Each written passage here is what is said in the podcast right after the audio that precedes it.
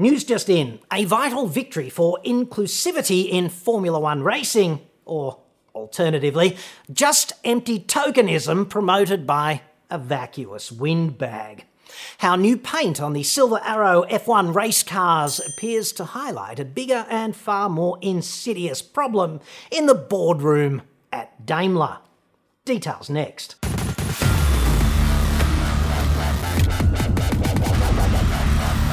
I'm John Cadogan from AutoExpert.com.au and I get new cars cheap for buyers here in Australia. You can inquire at the website about that. A quick Lewis Hamilton update in case you missed my earlier report on this. I'm absolutely certain the F1 champ is operating from a place of generally good intentions, although frankly, sometimes he is a bit of a pest, kind of like most of the rest of us. But Mr. Hamilton's recent high profile comments on racism, slavery, and related issues do seem to me to be, at best, somewhat ignorant of prominent 20th century history, particularly in respect of acknowledged facts concerning the conduct of two of Mr. Hamilton's biggest sponsors.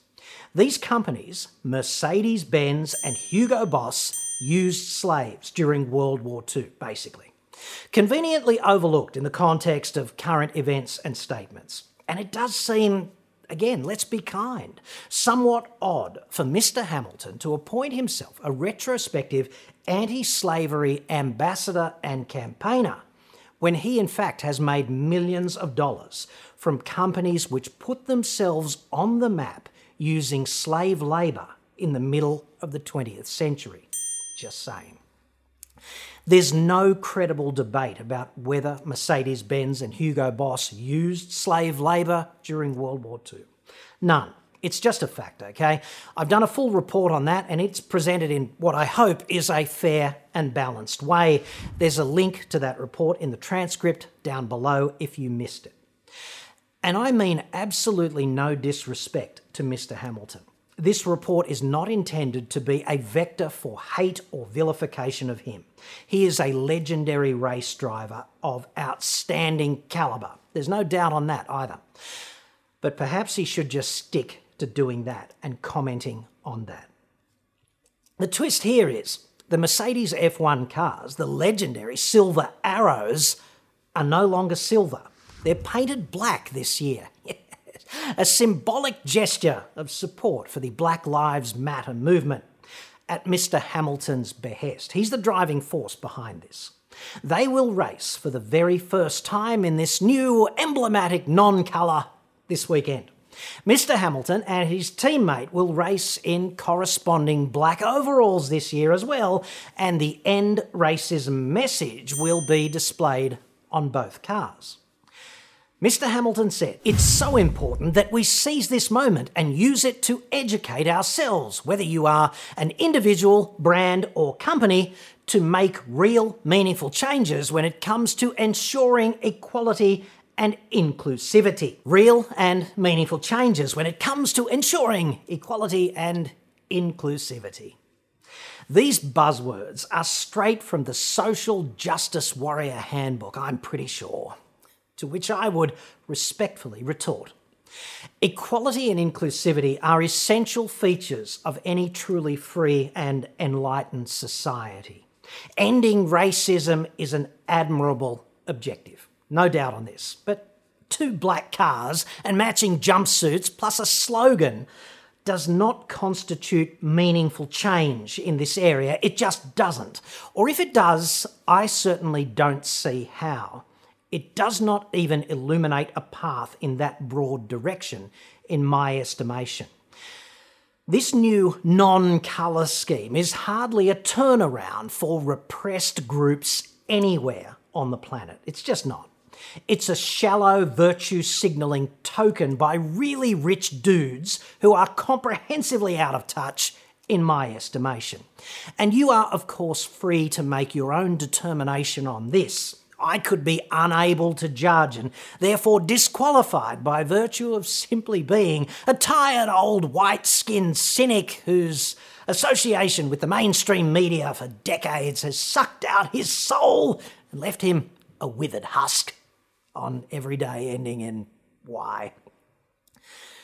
I said that like it's a bad thing.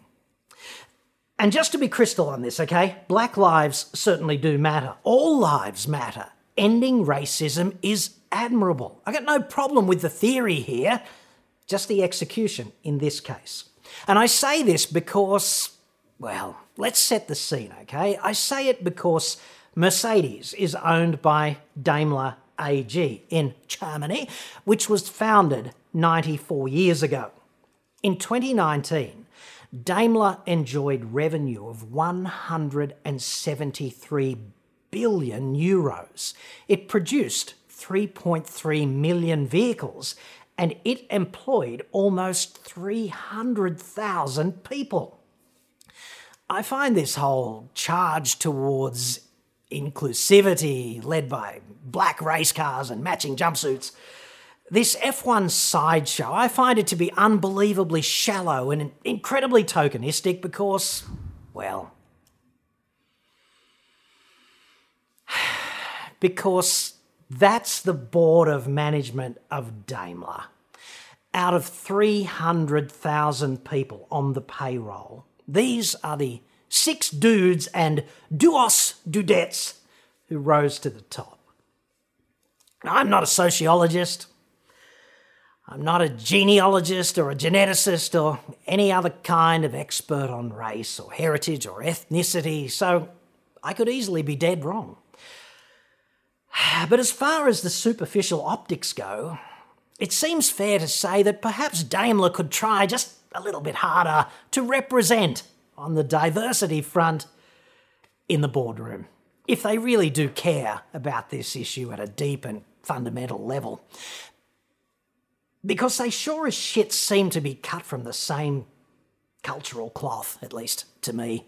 Perhaps they are, in fact, the eight best people for the job. I don't know. Perhaps there is a wide ranging cultural diversity in the boardroom, which is less than apparent from this photograph.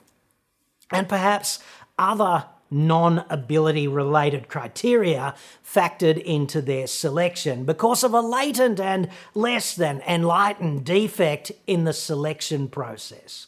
And I'm going to leave that to you to debate in the comments below.